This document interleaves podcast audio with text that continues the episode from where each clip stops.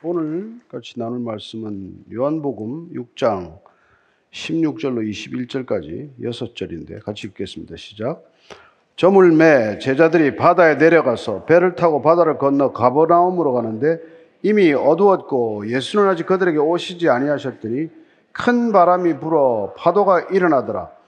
제자들이 노를 저어 시베리를 가다가 예수께서 바다 위로 걸어 배에 가까이 오심을 보고 두려워하거늘 이르시되 내니 두려워하지 말라 하신대 이에 기뻐서 배로 영접하니 배는 곧 그들이 가려던 땅에 이르렀더라. 아멘.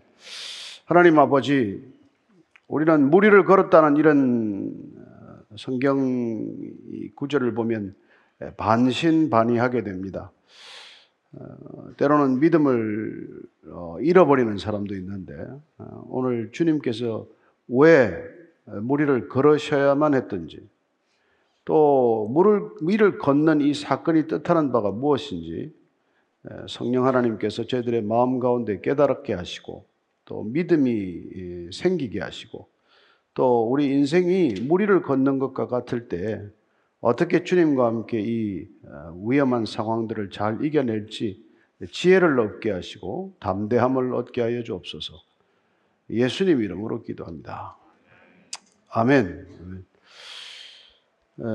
이 짧은 여섯 절은 사실 요한복음 육 장에서 보면은 꼭 들어가야 하나 하는 생각이 들기도 해요. 왜냐하면 십오 절에서 이십이 절로 바로 연결되어도 큰 무리가 없기 때문에 왜 이 육 장 긴 칠십 절이 넘는 이 장을 쓰면서 여기다가 무리를 걸어가는 이 기적을 넣었을까? 이걸 한번 생각해 볼 필요가 있어요. 어, 사도 요한은 이 계속되는 기적을 기적이라고 표현하지 않고 표적이라고 표현하고 있다는 것을 말씀드렸습니다. 미러클이라고 쓰지 않고 사인이라고 얘기하는 것이죠. 그러니까 기적 그 자체가 주는 놀라움이나 이런 그 관심사보다도 그것이 뜻하고 있는 바가 무엇인지 거기에 관한 얘기를 하고자 하기 때문에 그래요. 어, 사실 예수님이 이 땅에 오신 까닭은 근본적으로 생명에 관한 이 문제 때문에 오신 거예요. 그래서 요한복음 전체가 어, 생명, 특별히 영생, 영원한 생명을 주제로 삼고 있고 육 장은 특별히 예수님께서 그 생명의 내가 주인이다 이런 선언을 하는 장입니다. 그래서 우리 잘 아는 대로 나는 생명의 떡이다고 하는 말씀이 다음에 이렇게 나오게 되는데 그 생명의 떡이라고 하는 예수님의 자기 선포, 자기 정체성 선언을 위해서 그것이 뜻하는 그것이 어떤 상황에서 어떻게 선포되어야 마땅한지를 우리 요한복음 육 장은 우리에게 가르쳐주고 있는 것이죠. 그래서 이 육 장 전체 구조를 짜면서 사도 요한은 이 출애굽적 상황을 이렇게 나란히 놓는 그런 의도를 가지고 이걸 쓰고 있는 것입니다. 여러분, 사백삼십 년 동안 노예로 살아가던 이백만 백성들이 빠져나온다는 게 그 당시 가능하겠어요? 예, 불가능한 일이 일어난 거예요. 어떻게 이백만이 넘는 사람들이 홍해를 건넙니까? 어떻게 그 홍해를 뒤쫓아오던 애굽의 군대는 처음부터 수장이 됩니까? 물에서 일어난 일이에요. 고대는 물은 굉장히 위험한 걸로 생각했고 굉장히 사람들에게 두려움을 주는 존재였어요. 그런데 물이 하나님의 뜻에 따라서 갈라지기도 하고 또 나중에 요단강이 물벽이 세워져서 이스라엘 백성들이 가나안 땅으로 들어가고 이런 일들을 통해서 우리가 알게 되는 것은 물을 다스리시는 분이구나. 이게 그들에게는 굉장히 그 큰 관심사였단 말이죠. 물을 다스린다는 것. 사실 뭐 온 우주에서 물만큼 신비한 게 있습니까? 근데 이 물이 오늘 예수님께서 물 위를 걸어가는 모습을 통해서 이분이 도대체 누군지를 제자들에게 알리는 모습, 그게 오늘 본문의 의도란 말이죠. 그래서 육 장 전체는 유월절이라고 하는 절기에 맞춰서 지금 일어나고 있는 일을 기록한 거예요. 제일 처음은 오병이어의 기적이 기록된 것이죠. 보리떡 다섯 개와 물고기 두 마리로 장정만 오천 명, 다른 사람들을 합치면 이만여 명에 가까운 사람들이 배불리 먹었다. 이 기사가 먼저 앞에 나왔죠. 그것도 얼마나 놀라운 일이에요. 그런데 바로 그 뒤에 이어서 그 기적을 보고 흥분한 백성들을 그냥 흥분하도록 내버려 두지 않고, 그리고 백성들이 무슨 뭐 흥분하게 하기 위해서 그런 기적을 베푼 게 아니기 때문에 그냥 배고프게 돌려버릴 수가 없어서 그 백성들을 먹였단 말이에요. 흩어지게 하고, 제자들이 이제 그 흥분하니까 제자들도 그냥 조용히 떠나라고 지금 얘기한 거란 말이에요. 배를 타고 건너편으로 건너가라. 여기 기적의 현장에 머물러 있을 필요가 없다. 그리고 예수님께서는 산으로 조용히 혼자 기도하러 올라가셨어요. 산 기도하러 가신 것이죠. 예.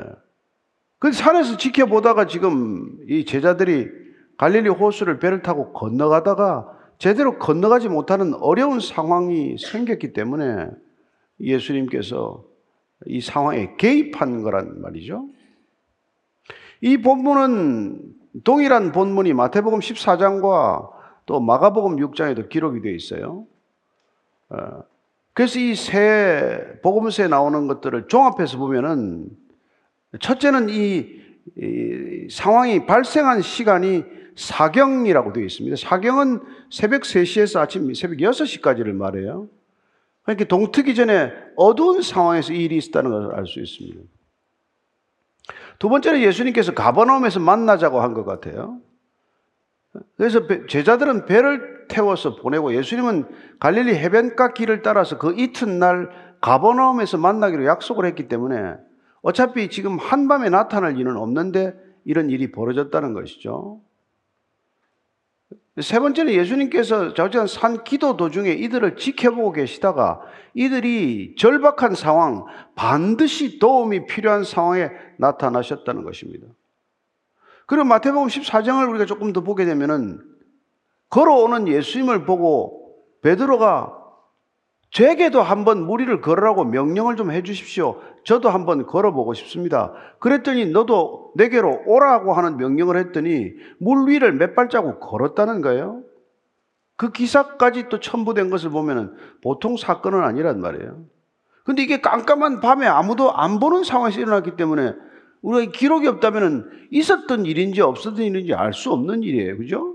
무슨 대낮에 수많은 사람들이 지켜보는 가운데 무리를 걸었다면은 두고두고 뭐 사람들이 정말 깜짝깜짝 놀라겠지만, 이게 실제로 있었던 일인지 없었던 일인지를 의아해할 만큼 한밤에 불시에 그냥 일어나고 만 일이다, 이거란 말이죠. 그런데 어쨌든 예수님께서는 이 무리를 걸어가는 사건 이전에 물을 향해서 명령하는 기사를 또 한번 보게 됩니다. 그게 우리가 마가복음 사 장에 나오는 얘기예요. 그죠? 마가복음 사 장에 관한 얘기인데, 마가복음 사 장의 그 기사를 한번 같이 읽어보겠습니다. 사 장 삼십오 절에서 사십일 절까지 제가 읽어드리겠습니다. 그날 저물 때 제자들에게 이르시되 우리가 저편으로 건너가자 하시니 그들이 무리를 떠나 예수를 배에 계신 그대로 모시고 가며 다른 배들도 함께 하더니 큰 광풍이 일어나며 물결이 배에 부딪혀 들어와 배에 가득하게 되었더라. 예수께서는 고물에서 베개를 베고 주무시더니 제자들이 깨우며 이르되 선생님이 우리가 죽게 된 것을 돌보지 아니하시나이까 하니 예수께서 깨어 바람을 꾸짖으시며 바다들어 이르시되 잠잠하라 고요하라 하시니 바람이 그치고 아주 잔잔해지더라. 이에 제자들에게 이르시되 어찌하여 이렇게 무서워하느냐, 너희가 어찌 믿음이 없느냐 하시니 그들이 심히 두려워하여 서로 말하되 그가 누구이기에 바람과 바다도 순종하는가 했더라. 이 기사가 먼저 지금 나와 있다는 것을 우리가 한번 염두에 둘 필요가 있어요. 이때는 예수님께서 배를 같이 타고 있었고 제자들이 무서워서 깨웠을 때 일어나셔서 바다를 향하여 풍랑과 바람과 그걸 향해서 잠잠하라 고요하라 명령하신 사건이에요. 여러분, 바다를 향해서 명령하는 사람이 어디 있습니까? 따라서 이분께서 이걸 명령하셨다는 뜻은 어찌됐건 바다를 다스릴 수 있는 분이라는 것을 얘기하고 있는 것이죠. 사실 그래서 우리가 시편 이십구 편 삼 절을 보면은 바다를 다스린다는 것, 물을 향해서 명령한다는 것이 무슨 뜻인지를 알게 됩니다. 시편 이십구 편 삼 절입니다. 시작. 여호와의 소리가 물 위에 있도다. 영광의 하나님이 우레소리를 내시니 여호와는 많은 물 위에 계시디다. 여호와는 많은 물을 다스리시는 분이다. 그죠? 그런 그 그분이 누구신지를 우리가 얘기할 때, 아, 그분은 물을 다스리시는 분이구나. 이걸 다시 한번 예수님께서 보이고자 하는 것이죠. 이사야서 오십일 장 십 절 말씀입니다. 시작. 바다를 넓고 깊은 물을 말리시고 바다 깊은 곳에 길을 내어 구속받은 자들을 건너게 하시니가 어찌 주가 아니시니까. 출애굽 당시에 이스라엘 백성들이 홍해를 마른 땅처럼 건너간 것을 일으킨 사건이 주님이 아니라면, 하나님이 아니라면 어떻게 그런 일이 가능합니까? 우리는 지금 믿을 바가 뭐 이게 뭐 잘 좀처럼 믿기지 않지만, 이스라엘 백성들이 사천 년 동안 유월절이라고 하는 절기를 지키는 이유는 이 홍해를 건넌 사건, 가나안 땅에 입성한 사건 때문에 그들은 지금도 지금 유월절을 지키고 있단 말이죠. 그 우리하고는 신앙이 다르죠.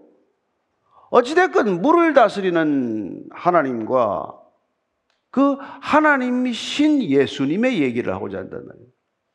그래서 지금 오늘은 무슨 일이 일어났는가 하니까 예수님께서 이 물 위를 걸어서 오셔, 오셔서 배에 들어왔더니, 배로 오니까 다른 기사들을 종합해보면, 아이고, 이게 유령이구나, 유령이 나타났구나, 깜짝 놀라서 다들 소스라치게 놀라는 장면이 나와요. 그렇지 않겠습니까? 그 한밤중에 사람 형상이 나타났는데 누군들 놀라지 않겠으면, 누군들 유령이라고 생각하지 않았겠어요. 그랬더니 주님께서 뭐라고 하십니까? 이 이십 절 말씀에 보면은, 내니 두려워하지 말라. 이게 지금 나다, 두려워하지 말라. 이 말이 오늘 우리가 이게 곰곰이 곱씹어 봐야 할 말씀이고, 예수님께서 내가 누군지를 선언하는 말씀이다. 이게 사도 요한이 기록하고자 하는 의도단 말이죠. 나다, 두려워하지 말라. 이걸 영어 성경은 대부분 It is I라고 번역을 하고 Don't be afraid 이렇게 번역을 해놨어요. 근데 헬라 원문은 우리가 여러 들어서 아시는 분들이 혹시 있겠지만은 에고 에이미라고 표현을 하고 있어요. 그건 I am이란 말이에요. I am. 나다, I am. 근데 이 I am은 그냥 I am이라고 우리가 넘어갈 수가 없는 게, 이게 하나님의 이름, 모세가 떨기나무에서 여호와를 만났을 때 이름이 누구십니까? 물었더니 여호와께서 I am, who I am이라고 가르쳐 주신 그 바로 이름이란 말이에요. 그걸 우리는 한글 성경에서는 출애굽기 삼 장 십사 절을 나는 스스로 있는 자니라 라고 번역을 했단 말이에요. 스스로 있는 자다. 하나님은 스스로 있는 자죠. 인간은 존재해야 될 이유가 있고 뭔가에 의지해서 존재하지만, 하나님은 존재하는데 무슨 의지하고 신세져야 될 이유가 없단 말이에요. 이분이 지금 그 이름을 썼다는 것은 나는 나다라고 하는 단순한 선언 이상으로 나는 하나님이다, 이런 선언을 한 거란 말이에요. 그렇게 내가 하나님이다라고 선언했다면 그 뒤에 당연히 내가 너더러 두려워하지 말라고 하는 게 뭐가 이상하겠어요? 우리가 하나님을 만났다, 하나님을 믿는다, 내가 하나님의 자녀다, 하나님의 백성이다, 이렇게 살아가는 사람들의 특징은 두려워하지 말라는 이 음성을 듣는 사람이란 말이에요. 그래서 성경에는 두려워하지 말라가 삼백육십육 번이 나온다는 것을 기억하십시오. 왜 육십오 번이 아니고 육 번이에요? 윤년을 생각해서 한 번 더 매일같이 얘기를 하신단 말이에요. 두려워하지 말라. 그러지 마. 그래서 믿음의 조상 아브라함을 빚어가실 때부터 두려워하지 말라가 주제어가 되고 주제 곡이 되는 거란 말이에요. 창세기 십오 장 일 절 이렇게 말합니다. 이후에 같이 읽죠. 여호와의 말씀이 환상 중에 아브라함에게 임하여 이르시되 아브라함아 두려워하지 말라. 나는 내 방패요 내 지극히 상급이다. 두려워하지 말아라. 왜? 이유가 하면 내가 내 방패다. 옛날에 방패 있으면 다 막아내지 않아요? 내 상급이다. 여러분, 하나님을 믿는 사람에게는 하나님이 상급입니다. 아시죠? 아버지가 있는 사람은 아버지가 상급이에요. 아버지가 주는 선물은 작은 부분이고 아버지 존재 자체가 상, 상급이란 말이에요.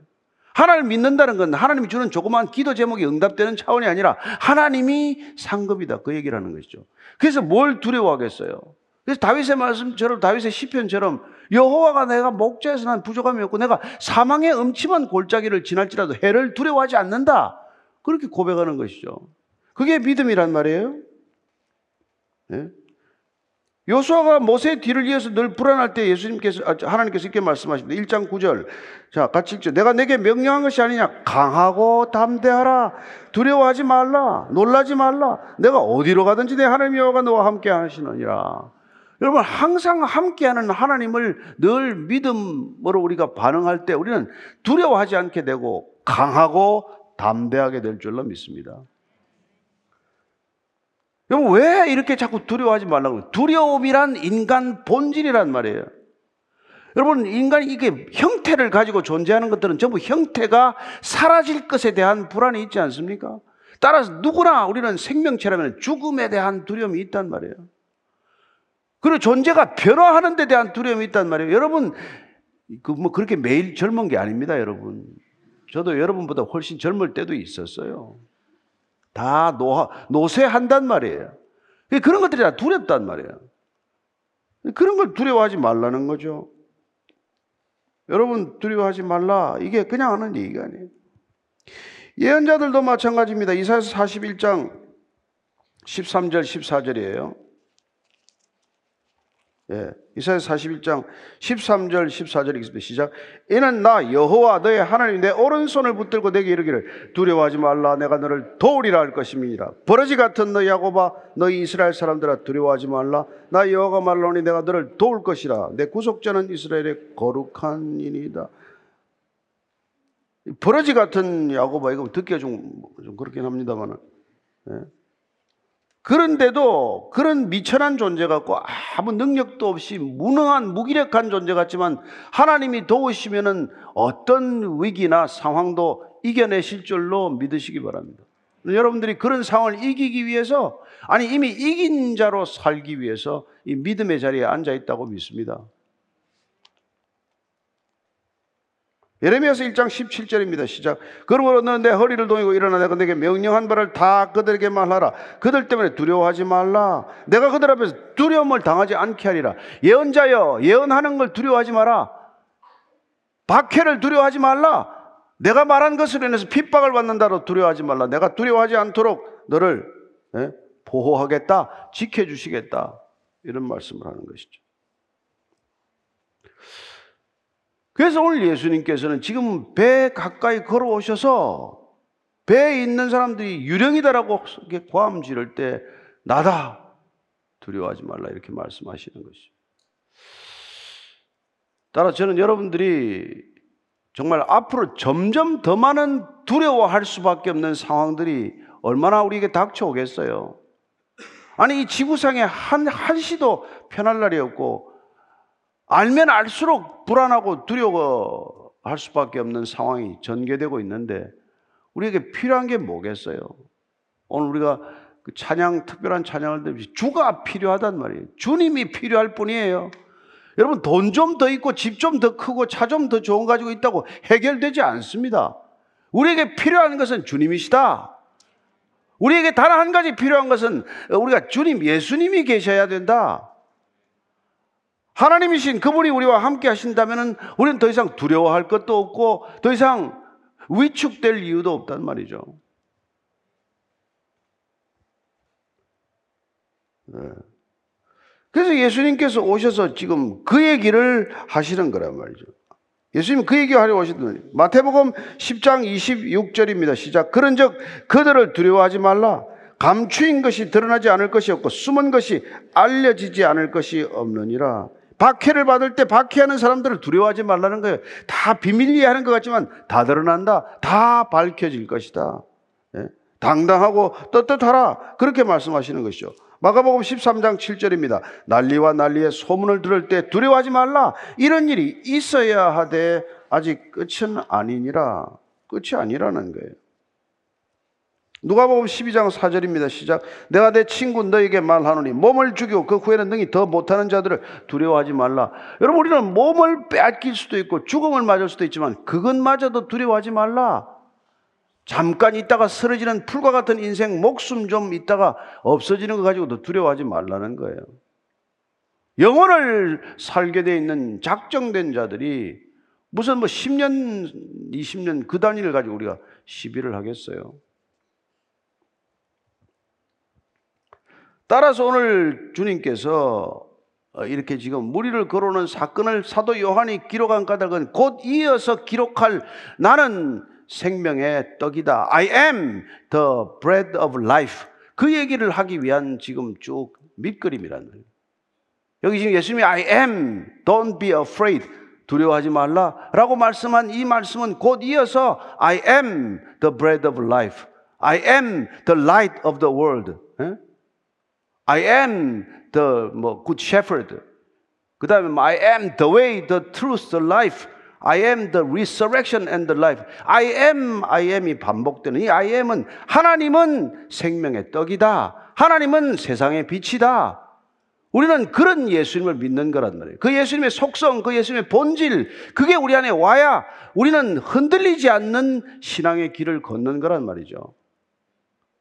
단순히 뭐 좀 우리가 무슨 일이 좀 안 되던 일이 되고 이런 차원이 아니라면 병 좀 낫고 뭐 무슨 뭐 돈이 좀 더 벌리고 여러분 그것 때문에 우리가 이 길을 가는 게 아니란 말이에요.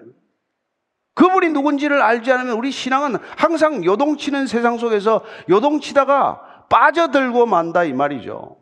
베드로가 예수님을 바라보았을 때는 단 몇 걸음이라도 걸었지만 풍랑을 바라보는 순간 물에 빠져들었을 때 예수님 물론 잡아주시지만 우리가 예수님이 누구면은 그분으로부터 시선을 뗄 수가 없게 된단 말이에요. 그분이 누군지를 알면 그 영광이 어떤지를 알면은 세상에 있는 것들 우리의 마음을 빼앗기지 않는단 말이에요. 무슨 뭐 좀 더 좋은 자리가 났다고 뭐 흥분하고 이거 이게 차원이 아니란 말이에요.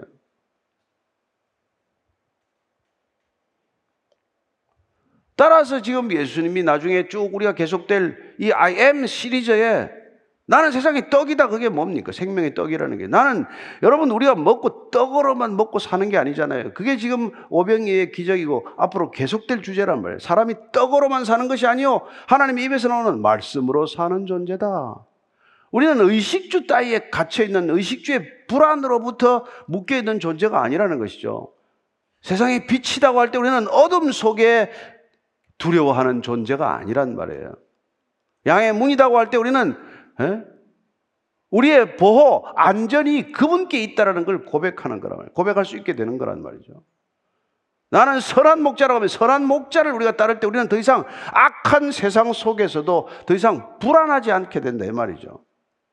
부활이요 생명이라고 할 때 우리는 죽음이 우리의 인생의 끝이 아니라 부활 생명을, 영원한 생명을 우리가 누림으로써 죽음이라고 하는 것들로부터 더 이상 두려워하지 않게 된다 이 말이란 말이죠. 나는 길이요 진리요 생명이란 무엇입니까? 우리 더 이상 방황하지 않게 된다면 길이신 그분을 곧장 따라가는 것으로 우리 인생은 충분하다. 나는 포도나무요 너희는 가지라고 할 때 우리는 그분께 붙어 있기만 하면 내가 그 안에 그 안에 안에 있으면 우리는 많은 열매를 맺나니 너희가 나를 떠나서는 아무것도 할 수 없다고 하는 말이 무슨 뜻인지 알게 된다 이 말이죠. 따라서 우리는 예수님께서 말씀하시는 이 말씀을 귀 기울여 들어야 됩니다. 요한복음 십사 장 일 절 마치고 잠깐 정리하겠습니다. 시작. 너희는 마음에 근심하지 말라. 하나님을 믿으니 또 나를 믿어라. 하나님을 믿습니까? 예수님을 또 믿으십시오. 예수님을 믿으라는 거예요. 예수님은 하나님의 아들이십니다. 하나님의 아들은 하나님이십니다. 하나님의 아버지도 하나님이고 하나님의 아들도 하나님이고 다 하나님입니다. 개 아버지도 개고 개 자식도 개입니다. 뭐가 그렇게 갈등이 있습니까? 하나님의 아들이 하나님이 안 될 이유가 뭐가 있어요? 그분을 하나님으로 믿을 때 우리는 비로소 이 두려움에서 벗어난단 말이에요. 단순한 두려움이 아니라 존재론적 두려움, 단순히 상황론적 두려움이 아니라 이게 뿌리 깊은 두려움으로부터 우리는 풀려나기 때문에, 여러분, 우리의 신앙은 반석 위의 신앙이 되는 것이고, 말씀과 성령으로 날아오르는 신앙이 될 것이고, 영혼에서 영혼까지 여러분들이 자유하는 인생이 될 줄로 믿으십시오. 기도하겠습니다. 하나님 아버지, 어떻게 무리를 걷습니까? 아니, 우리가 다 무리를 걷고 있습니다. 돈이라고 하는 바다, 권력이라고 하는 바다, 인기라고 하는 바다, 아니 고해, 고통이라고 하는 바다를 걸어가는 사람들입니다. 이 바다 위를 걸어갈 때 풍랑을 바라보면 빠지겠지만, 어떤 바다일지언정 주님을 바라보면 빠지지 않고 안전하게 다음 항구까지 데려다주는 주님을 만날 줄로 믿습니다. 주님, 우리를 소원의 항구로 이끌어가는 그런 놀라운 경험을 증언하게 하여 주옵소서. 예수님 이름으로 기도합니다. 아멘.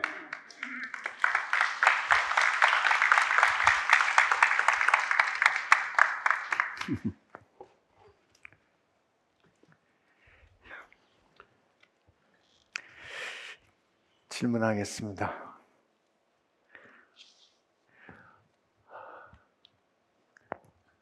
점점 권위적이 돼가는 남편이 옹졸해 보이고 미워집니다. 어떻게 해야 할지 모르겠어요. 옛날 같으면 이혼하라 그랬죠. 그게 아니라 에, 우리가 이게 무릇 큰 자가 작은 자를 품는 거 아니에요. 신앙이라는 건 사람의 그릇을 진짜 무한적으로 키우는 거거든요. 그러니까 무슨 남편 문제, 뭐 이웃 문제, 자녀 문제가 아니에요. 내 문제예요. 내가 커지면 다 품어집니다. 내가 옹졸하기 때문에 옹졸한 사람하고 부딪히는 거예요. 우리는 아이하고 안 싸웁니다. 그렇잖아요. 남편이 아직까지 신앙이 없으면 아이죠. 뭐 어떡하겠어요. 뭐 그런 사람인지 모르고 만났는데 자기 잘못이지. 괜찮은 줄 알았잖아요. 괜찮은 남자 없습니다. 괜찮은 여자도 없고. 그러니까 우리가 신앙 안에서 우리가 변화되는 게 먼저란 말이죠. 내가 커지면 예, 남편도 불쌍하고 아이도 불쌍하고 다 불쌍해요. 그래서 계속 기도해 주는 거죠. 그리고 주님이 변화시킬 수밖에 없다는 게 우리 신앙의 출발점이에요. 내가 사람 못 바꿉니다. 제가 여러분한테 살짝 고백하면 사십 년간 잔소리 들어도 저는 제 아내가 아무리 잔소리도 안 바뀝니다.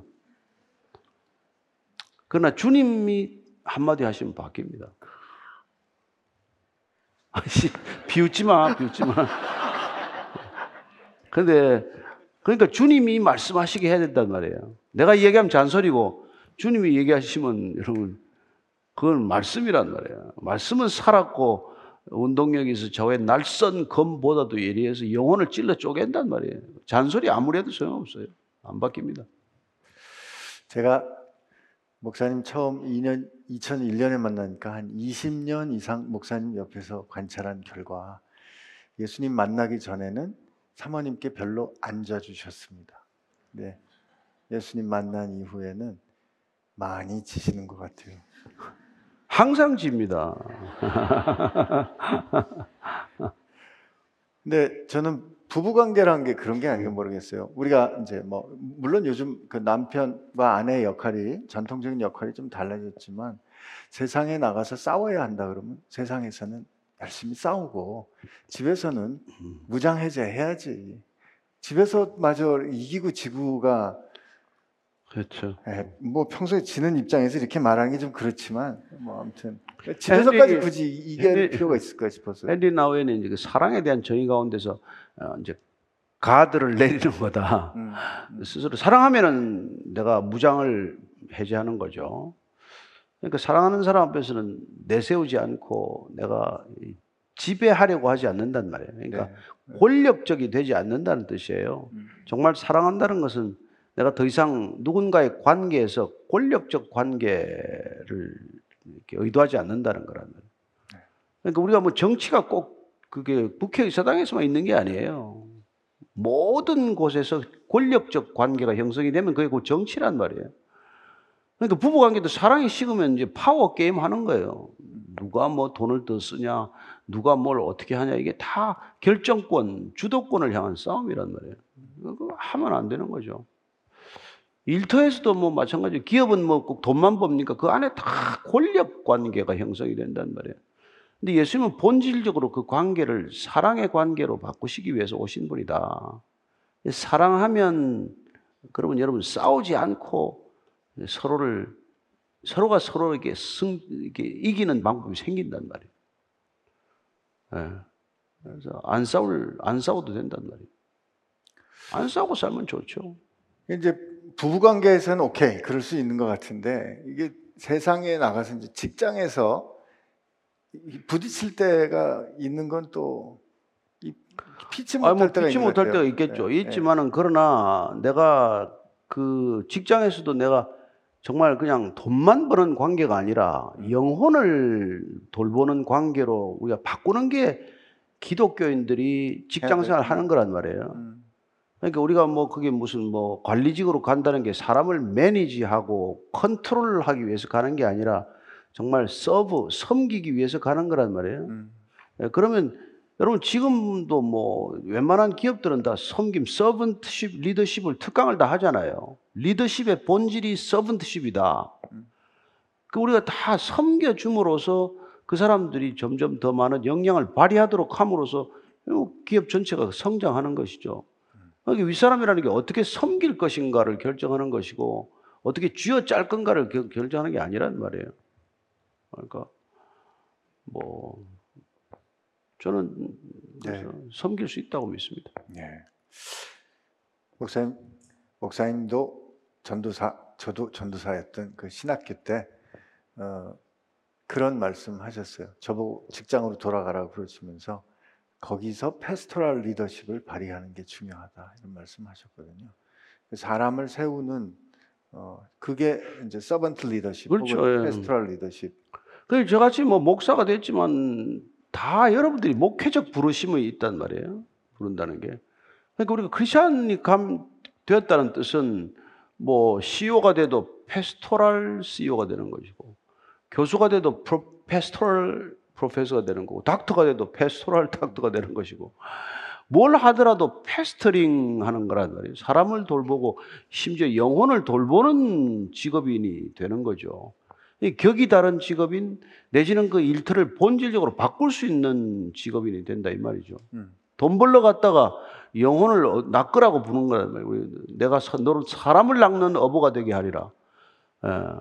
돈 벌러 갔지만 거기서 사람을 낚기 위해서 우리는 섬기는 것이고 그들에게 하나님을 소개하는 것 아니에요? 예. 성령 충만에 관한 질문이 두 개 왔길 맞습니다. 첫 번째는 정말 성령님이 제 안에 계시다는 걸 느끼려고, 느낌을 받으려고 애를 써보는데도 아직 새 사람이 안 된 것을 보면 아직은 성령님이 제 안에 계시지 않는 것일까요? 너무 간절한데 아직 하나님의 때가 아닌 것일까요? 물어볼 것도 없고 해서 이렇게 글을 올립니다. 첫 번째고요. 교회를 오랫동안 다녔지만 성령 받은 지 얼마 안 됩니다. 성령 충만에 정말 많이 기뻤고 정말 뜨거웠습니다. 방언까지 받았고요. 그래서 교회 사역을 적극적으로 하려고 했는데 그 과정에서 교회에 실망하고 그런 저 자신에게도 실망하게 되었습니다. 교회 사역이라는 것이 자발적으로 그리고 순수하게 하나님을 위한 마음으로, 아니 하나님으로, 하나님의 마음으로 해야 하는데 아직까지 그 실망감에서 벗어나지 못하고 있습니다. 그렇다면 정말 제가 성령 충만했던 것일까라는 생각까지 들 정도입니다. 주께서 사역을 주실 때까지 사역 안 하고 기다려야 할까요? 무슨 뭐 첫 번째 질문에 대해서는 아주 단순한데, 내가 뭐 이, 이 성령이 오셨나 안 오셨나를 모른다는 건 뭐 안 온 거예요.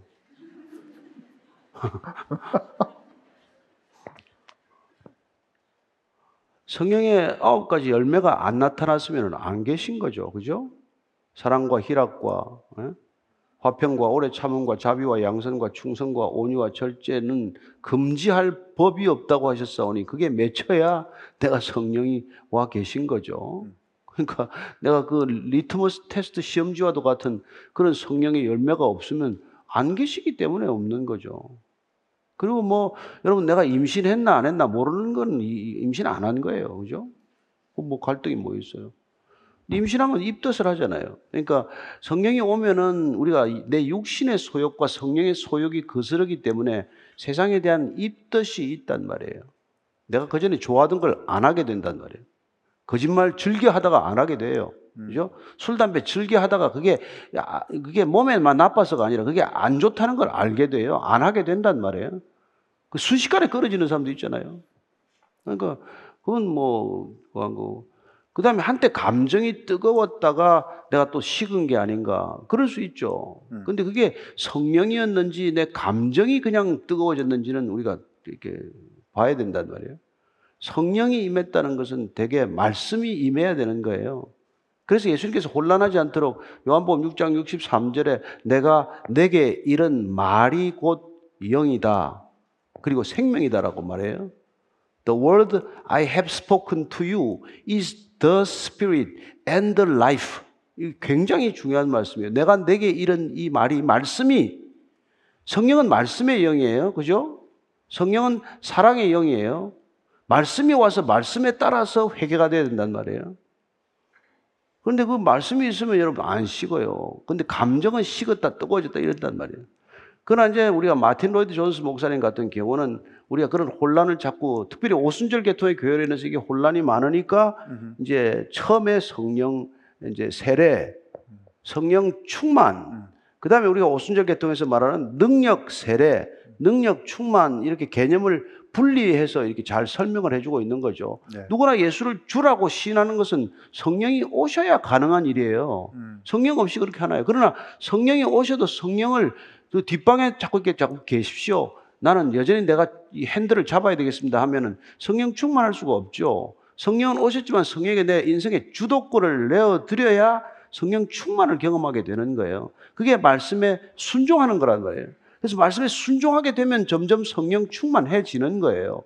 그러다 주님께서 내가 너를 어디에서 특별한 목적으로 쓰겠다고 하면은 능력이 주어질 수 있단 말이에요. 뭐 신유의 은사도 나타나고 방언의 은사도 있을 수 있고 구제, 권면, 뭐 설교, 가르침 다 은사예요. 은사, 기프트가 주어지는 것은 하나님이 이제 성령의 능력으로 그분을 이제 인도해 가시는 것이죠. 그렇게 쓰임을 받는 거죠. 근데 그것도 계속해서 잘 쓰임을 받으려면은 능력의 충만함을 받아야 된단 말이에요. 잘 하다가 또 우리가 또 뭐 개인적인 탐욕이 이제 뭐 되면은 실족하거나 하면은 그냥 그것도 능력도 사라지고 말아요. 그래서 성령 충만에 대한 오해가 없기를 바라고 음. 기본적으로 이 성경에서 시작하지 않으면 우리가 성령을 받았는지 특별히 악한 영, unclean spirit이나 evil spirit을 받을 확률이 되도록 높아요. 여전히 내 못된 성품이나 욕망을 가지고 자꾸 성령을 간구했는데 갈망했더니 성령은 안 오시고 악한 영에 사로잡힌 사람들이 의외로 많다는 걸 기억하십시오. 목사님, 그, 그 우리가 이제 성령으로 잉태돼서 그 성령 세례로 그 그리스도인으로 거듭나서 그 다음에 성령 충만을 경험하는 그 성도의 과정에 그 우리가 이 어린아이와 같았다가 장성한 사람이 되는 그런 변화, 성숙, 그, 그때 하나님께서 이끌어주신 주도권과 내가 감당해야 되는 책임, 그 사이에 어떤 그 뭐랄까요, 이게 마치 서로 같이 공존하기 어려운 것처럼 느껴질 때가 있거든요. 그러면 사도 바울이 이제 점점 어릴 때는 우리가 뭐 이유식을 먹듯이 가벼운 음식을 먹지만 점점 언제까지 그걸 먹겠느냐. 음. 단단한 음식을 먹어라. 우리가 언제까지 설교만 듣고 있겠느냐. 내가 성경 말씀을 직접 읽어라. 이렇게 우리가 말씀드릴 수도 있어요. 그래서 우리가 이 교회가 성경만 읽기로 하는 거란 말이에요.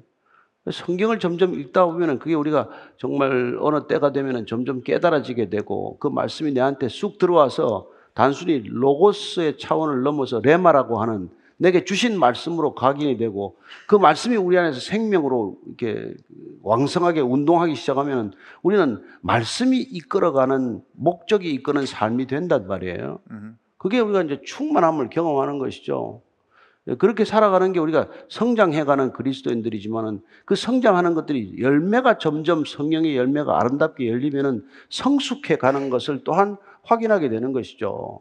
그래서 성숙한 그리스도인들이란 자기 삶의 관계가, 주변 관계가 성령의 열매로 인한 관계의 충만을 경험하는 거란 말이에요.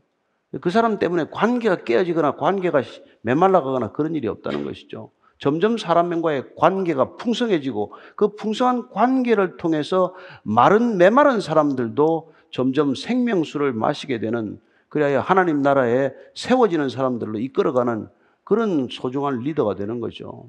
네, 아멘. 한편 목사님, 그 충만함이라는 데서 우리가 그 자칫하면 이렇게 충만함. 예, 네, 목사님하고 저하고 자꾸 이렇게 비교할 수도 있는데. 그렇지, 남을 비교하는 게 이제 화근이죠. 그래서 뭐, 뭐, 방언을 열심히 하고 뭐 그렇게 한다고 충만한 거 아니에요. 방언 죽도록 하고 뭐 난 딴짓 하는 사람 여러 번 봤어요. 그거 아니고. 예. 그래서, 어, 그 제가 저 성령 충만은 하나님이 또 주신 우리 그 이렇게, 이게 체질이 있어요, 체질이. 예. 그래서 성령의 바람이 불면, 종이에 불면 팔랑거리지만은 깃발에 불면 펄럭거리고 담벼락에 불면 바람이 왔는지 안 왔는지 모른단 말이에요. 그러나 담벼락도 바람을 받으면은 바람을 충만하게 받은 거예요. 으흠. 우리는 그냥 담벼락이 움직이지 않는다는 이유로 저 사람은 바람 성령 충만하지 않냐라고 다 속단해서는 안 된단 말이에요. 태산같이 있을지라도 그 사람이 성령 충만한 사람일 수 있고, 가볍게 팔랑거려도 성령과 상관없는 사람이 있을 수 있다는 것입니다. 아멘.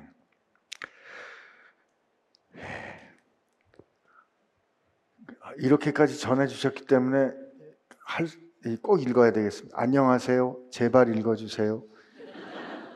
질문입니다. 유유. 저는 군대를 곧 가는데 그냥 다 걱정이 됩니다. 유유. 지금 시, 제가 지금 신앙생활도 제대로 하는지 모르겠는데 군대에서는 어떻게 해야 할지 모든 게 막막합니다. 질문입니다.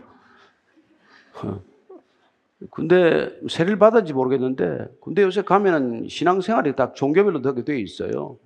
가서 거기 가서도 이렇게 뭐 주일마다 이렇게 교회 나가시고 이렇게 좋은 믿음의 친구를 군대에서 만날 수 있도록 기도하고 하셔서, 제가 군대 갔더니 요나단과 다윗과 같은 친구를 만나서 평생토록 서로 철이 철을 날카롭게 하듯 아름다운 친구를 만났습니다.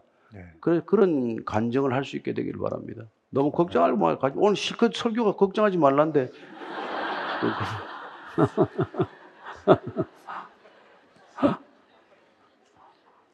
걱정 버릇이에요, 버릇. 네. 걱정 자꾸 하면 점점 버릇돼요. 네, 뭐든지 버릇됩니다. 그래서 우리 쓰는 말 중에 버려야 될 말, 뭐 전에도 한번 말씀드렸지만 상처받았다, 이런 말 안 썼으면 좋겠고요. 목사님, 근데 오늘 또 왜 이렇게 걱정이 오늘 많지? 목사님, 저는 가난이 두렵습니다. 지독한 가난을 겪어보았기에 진정 두렵습니다. 그래서인지 때론 이 두려움이 저를 더욱 악착같이 살게 하는 힘이 됩니다. 그래서 이런 적절한 두려움도 때때로 유익이 되지 않을까 하는 생각이 들기도 하는데요. 오히려 두려움이 없는 것이 더 두렵습니다. 어떻게 이 두려움을 대해야 할까요? 근데 가난을 이제 두려워하는데, 가난한 거는 이게 바닥에서 출발하기 때문에 굉장히 가능성이 많아져요. 그렇잖아요? 그리고 가난하기 때문에 절대로 남을 못 돕지 않습니다. 가난할수록 남을 돕는 데서 시작해야 돼요. 음. 제가 누군가의 그 귀한 간증이 있는데 정말 바닥에서 출발했어요. 그 어머니가 아이를 키울 때 절대 남한테 얻어오지 말아라. 음. 그리고 있는 사람 도와줄 수 있다. 내가 시간으로, 내가 능력으로, 내가 얼마인지 도와줄 수 있다. 도와주고 빈손으로 와라. 이런 훈련을 시킨 거죠. 그래서 평생 그런 훈련 끝에 평생 남을 돕는 사람이 되었고, 평생 도울, 도움을 청할 필요가 없는 사람이 된 거예요. 그러니까 뭐가 먼저인지를 먼저 생각해야 됩니다. 신앙은 하나님이 먼저예요. 하나님은 가난하지 않습니다. 하나님이 있으면 다 가진 겁니다. 여호와가 목자에서 나는 부족함이 없다라고 선언하는 거예요. 실제로 다윗은 하나도 없을 때 광야에서 그런 선언을 하는 겁니다. 그러면은 하나님께서 그런 선언을 듣고 내가 내 말대로 내 귀에 응하게 하리라. 이게 민수기 십사 장 이십팔 절 말씀이에요. 네가 말하는 대로 네 귀에 들리게 해주겠다는 거예요. 내 귀에 들린 대로. 그러니까 하나님 앞에 그렇게 기도하는 것도 하나님께 이런 상황이 귀에 응할 때 하나님이 그렇게 만들어 주실 거라는 걸 믿고 기도하는 거란 말이에요. 그래서 뭐 없다라고 얘기하지 마십시오. 그냥 눈에 안 보인 뿐이지 그게 왜 없어요? 내 손에 없으면 없는 겁니까? 다른 사람 손에 다 있는데 뭐. 그러니까 없다, 나는 이거 없다 저거 없다 그런 소리 할 거 하나도 없어요. 다 있습니다. 내 눈에 잠깐 안 보일 뿐이지. 생각을 바꾸고 말을 바꾸면 되는데 그걸 안 바꿔서 계속 악순환이 거듭되는 거란 말이죠. 네.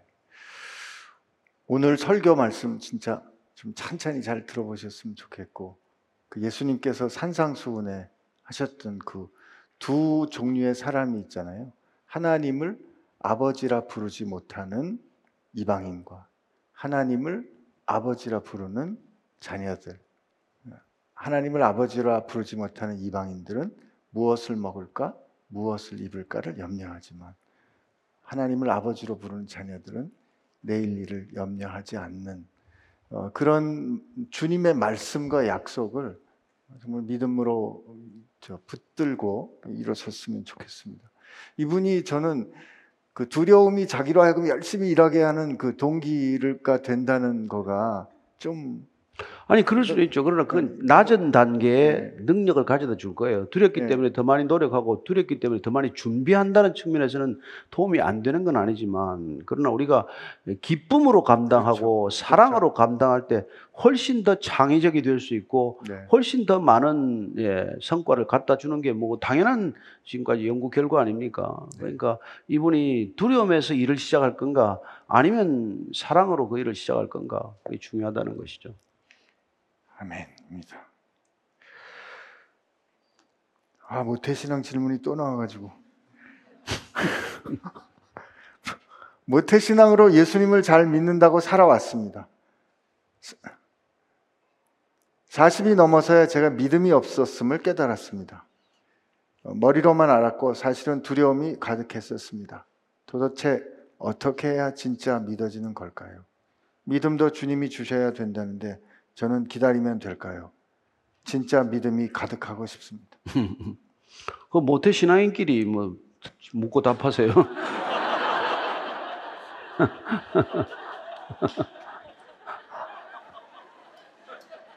제 거듭 말하지만 모태 신앙은 제 선택이 아니고요. 그리고 모태 신앙으로 태어난 건 감사한 일이에요.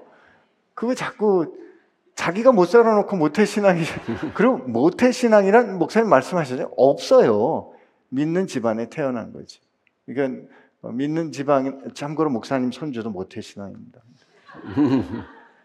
부모들이 잘 살아야 되는 부분이 있다고 생각하고요.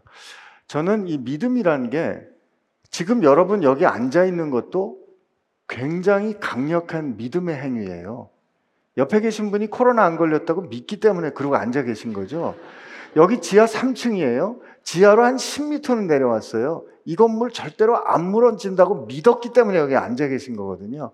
그런 게 안 믿어지는 사람을 공황장애에 가졌다 그래요. 그러니까 우리 인생에 물 한 모금을 먹는 것도, 길을 건널 때 우리 길가에 노란 선 하나 있는데 막 저 건너편에서 차가 엄청나게 달려오는데도 우리 그냥 가잖아요. 믿음이거든요. 믿음이 없으면 우리 삶은 불가능합니다. 다만 내 삶의 믿음의 근거를 내게 둘 것인가, 내가 이해하고 받아들인 거에 둘 것인가, 아니면 말씀에 둘 것인가 부분이고요. 그리고 믿음이 진짜 있는가 없는가는 작은 거를 하나님께 올려드리고 믿어봐야 돼요.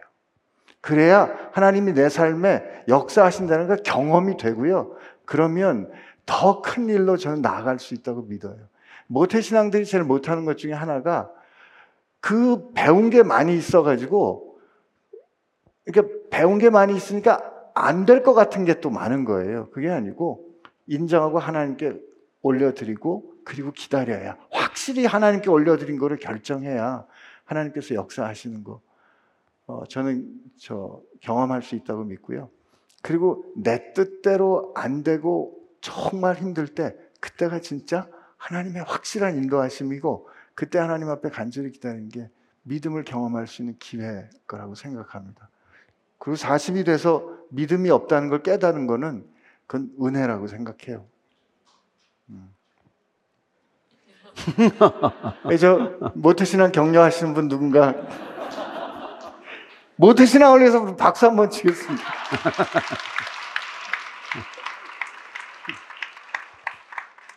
하여튼 모태신앙에는 박수 받기를 좋아하더만.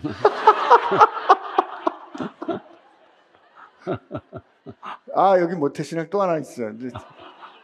아이들이 중학생 되면서 성경이 안 믿긴다, 설교가 너무 별로다, 못 듣겠다, 교회 애들은 더 못됐다, 목사님 자녀들 특별 대접하는 것도 역겹다 등등, 교회도 안 가고 공부는 왜 하, 해야 하느냐, 이거 중산병 아닌가, 해야 하는가고 모르겠다고 하며, 꼭 좋은 학교, 좋은 직업이 필요하냐고 무기력하다며 공부도 손 놓고 있는데, 모태신앙으로 순종적으로 컸던 저희 부부는 어떻게 해야 할지 정말 무기력합니다. 또 모태신앙이에요. 눈물의 기도만이 답일까요? 어떻게 키워야 할까요? 입니다. 저는 이제 모태신앙의 문제는 이른바 이제 종교성과 참된 영성의 이렇게 혼동에서 비롯되는 거예요. 이렇게 인간은 영적이기 때문에 굉장히 영적 갈망이 보편적인 갈망이에요. 영성에 대한 갈망. 그런데 이 종교성이 영성을 억압하고 있는 게 이게 종교적 실상이란 말이에요. 그래서 예수님께서 오셔서 유대 땅이 그토록 종교적이지만은 참된 영성이 없기 때문에 그 이제 이렇게 문제를 제기하신 거란 말이죠. 그래서 이제 모태신앙이 나쁜 게 아니라 그 종교성 때문에 참된 영성이 발현되지 않는 가정에서 자라면 음. 그 혼동에서 벗어나기가 굉장히 어려워요. 그래서 차라리 나가서 세상에 나가서 좀 타락도 해보고, 그래서 아버지 집을 그리워하게 하는, 아버지를 정말 그리워하는 게 영성이고, 아버지의 사랑에 듬뿍 젖어드는 게 영성인데, 그건 없고 종교적인 의식과 절차 속에서만 행동이 굳어버렸기 때문에 문제가 되는 거란 말이죠. 그래서 아이들을 그렇게 기르면 안 된단 말이에요. 그러니까 네. 교회 가기 싫다 그러면 내버려 두기도 하고, 또 헌금 가지고 뭐 사탕 사 먹어도 뭐 이렇게 칭찬도 가끔 해주고, 그런 시간도 필요하다는 걸 인정을 해야 된단 말이에요. 근데 그런 거 못하게 하면은 그 나중에 다 또 하게, 늙어서 하게 돼. 일, 일찍 지나가야 될 일을 갖다 못하게 하니까 고등학교 가서 하고, 고등학교 못하게 하면 대학 가서 하고, 대학교 못하게 하면 나는 결혼해서 해요. 그걸 어차피 지나가야 될 것들을 그냥 지나가게 내버려둬야 되는데 그걸 이렇게 하는 거죠. 그래서 아이들하고 정말 저는 가정예배가 필요하다고 믿는 사람이에요. 주일 예배 여기서 안 드려도 가정예배가 드리는 게 더 중요하다고 생각하는 사람이에요. 근데 그 가정예배마저도 목사기 때문에 무슨 뭐, 뭐, 크리스찬이기 때문에 그걸 강압적으로 그냥 뭐 때려가면서 야단쳐가면서 혼내가면서 그렇게 아니란 말이에요. 그 시간이 기다려지고 그 시간이 기쁘고 그 시간이 목사 설교 듣는 것보다 아버지하고 얘기하는 게 더 기쁜 시간이 되도록 하는 게 부모의 신앙에 대한 책임이라 이 말이죠. 그거는 결코 소홀히 하거나 무시해서 안 될 얘기예요. 음. 그렇게 예배자로 살아가는 삶이 확고하면은 여러분 이런 종교적인 삶에 이렇게, 이렇게 침륜되지 않다면, 종교적인 삶에 마몰되지 않아요. 이게 지금 한국 교회 문제란 말이에요. 애들이 왜 떠나버렸는지. 아버지 신앙 보면 절대로 교회 가고 싶은 생각이 없고, 목사 설교 들으면 절대로 교회 가고 싶은 생각이 없는 곳으로 만들어버린 게 다 우리 책임 아니겠어요? 예, 목사 아들로서 진짜 그 교회에서 목사님 자녀들 특별 대우 받으면 그거 아들이 뭐라 딸이 뭐라 그러면 그래 그 네 말이 맞다 그래 주세요. 아 근데 목사 아들도 힘들어요. 근데 근데 교회 애들이 너무 못됐다, 이게 사실 그 맞는 지적일 때 있거든요. 그럼 그 인정해 주실 필요가 있지 않을까. 근데 본인이 특별한 대접을 받을 때 어떻게 살았냐고, 그렇게 다른 애들한테 아, 어떻게 대했냐고 말이죠. 그때는 잘 몰랐죠. 교회가 그냥 집이니까. 근데 어, 제가 그러니까 교회가 집이니까 막 무지하게 까불었던 거죠. 어, 근데 그 그분이 우리 교회 수장로님이 나중에 되셨는데 저를 진짜 너무 아프게 꼴밤을 때리시는 거예요. 어렸을 때인데 무지하게 까불었는데 무지하게 아팠어요. 그래서 지금 눈물이 막 나면서 그게 약간 마음에 좀 맺혔어요. 근데 제가 병원에 이제 입원해 있는데 그 장로님이 오셔서 눈물을 펑펑 흘리시면서 하나님, 우리 안 목사는 교회의 아들입니다. 그런데 수십 년이 지난 그때 그게 용서가 되더라고요. 이게 봐서 수십 년간 그걸 기억을 꿀밤 하나 맞은 것 같다. 아, 진짜. 우리는 몽둥이로 맞아도 다 잊어버렸는데. 아, 아니면. 하나님은 이렇게 저같이 옹졸해도 사랑하신다. 늘 사랑한데 자기 더 사랑한대. 아이, 그건 아니고요, 목사님.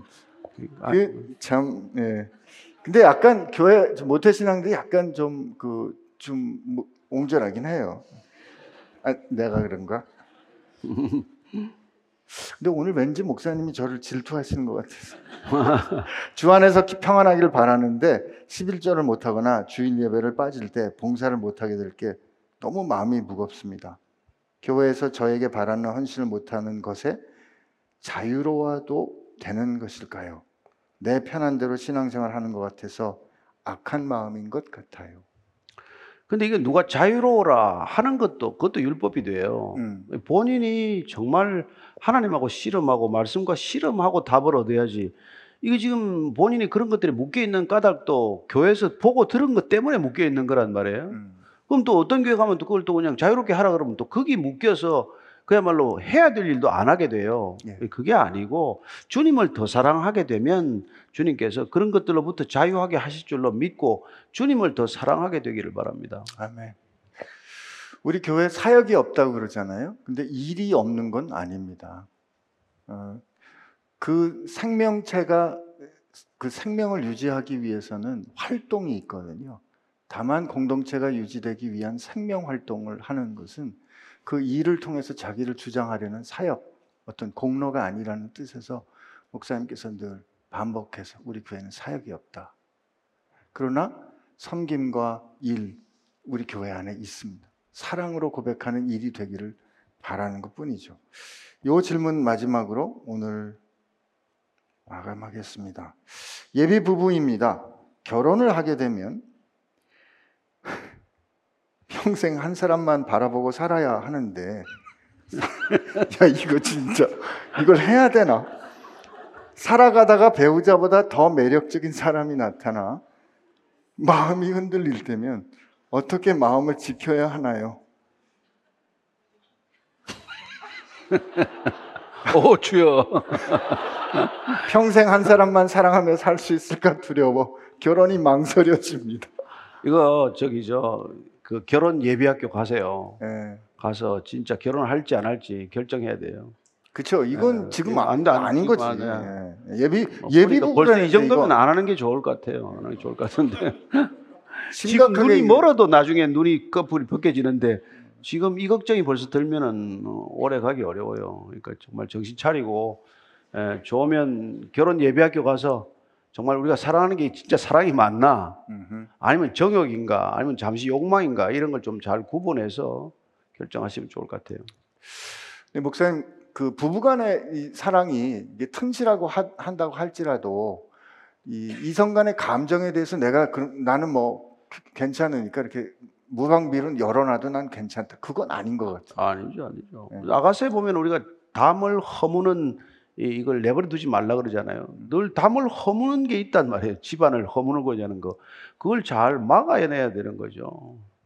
그리고 우리가 뭐 마틴 루터 얘기인가요? 뭐 이렇게 음욕이 우리 머리를 지나갈 수 있지만은 둥지를 틀게 하지 말라는 거란 말이에요. 누구나 다 욕정이 있으니까 그런 충동적인 욕구는 있을 수 있지만 그걸 묵상하고 그걸 깊이 깊이 갈망하고 그래서 기어이 전화번호를 알아내가지고 연락하고 여기까지 가면 안 된단 말이에요. 이렇게 지나가게 내, 새가 머리 위로 지나가게 내버려야지 새가 둥지를 틀게 하지 말라. 그런 얘기를 꼭 귀담아 들어야 된단 말이죠. 네.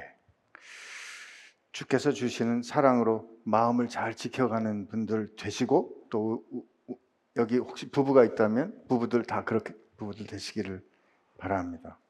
요즘 그, 둘이서 같이 잠언 한 장씩 매일 읽고 네. 그렇게 좀 네. 해야 될 것 같아요. 그리고 참 우리 교회 자매님들이 그래서 이렇게 그 상담을 하거나 그러기를 원하실 때는 되게 어 사모님께서 많이 해주실 때가 있거든요. 탁 그 이유가 있는 겁니다. 그렇게, 예, 그렇게 알고 계시고요. 기도하겠습니다. 아, 마지막에 좀 그랬나? 아슬아슬하네, 아슬아슬해. 기도하겠습니다. 하나님, 어, 저희들 살아가는 인생이 어, 우리 뜻대로 되지 않는 것 같습니다. 안전했으면 좋겠는데 안전하지 않은 일이 일어납니다. 병도 겪어야 하고 또 위기도 겪어야 합니다. 태풍 가운데 이 퍼펙트 스톰에 갇힌 것처럼 꼼짝달싹 못할 때가 있습니다. 또 그런 일이 일어나겠지요. 그러나 오늘 주신 말씀 기억합니다. 그 폭풍 위로, 그 바람에 사로잡힌 우리의 위로 주님이 오셔서 그 모든 두려움을 물리치시는 주님께서 오셔서 내니 두려워하지 말라 하시는 음성 들려주신 거 기억합니다. 그리고 우리를 붙잡아 구원해 주시고 우리가 가야 할 곳으로 이끌어 주시는 주님, 오늘 우리가 들었사오니 그 주님을 믿는 믿음으로 살게 하여 주옵소서. 우리를 의지하지 않도록 하여 주옵시고 우리를 통하여 하나님의 뜻을 이루는 주님의 손, 그 손에 의지하는 믿음, 그래서 내가 내 것을 움켜쥐는 것을 내려놓고 주님 손에 온전히 위탁하는 믿음, 그리고 그 믿음이 주는 평안함을 누리는 지혜로운 사람들 되게 하여 주옵소서. 우리를 사랑하셔서 우리 인생의 자리, 그 폭풍의 자리에 오셔서 우리를 구원해 주신, 그리고 그 무엇보다도 가장 어쩔 수 없었던 그 수치의 자리에서 우리를 대신하여 십자가를 지심으로 우리로 존귀한 주의 자녀 되게 해주신 우리 예수님의 은혜와 우리를 사랑하시는 아버지 하나님의 사랑하심과 우리의 부족함도 허물도 덮어주시고 우리로 하나님께서 원하시는 곳까지 이끌어가시는 성령님의 역사하심이, 두려워하지 않고 주님과 함께 동행하기로 다시 한번 결심하는 사랑하는 교회 가운데 함께 하시기를 주의 이름으로 축원하옵나이다. 아멘.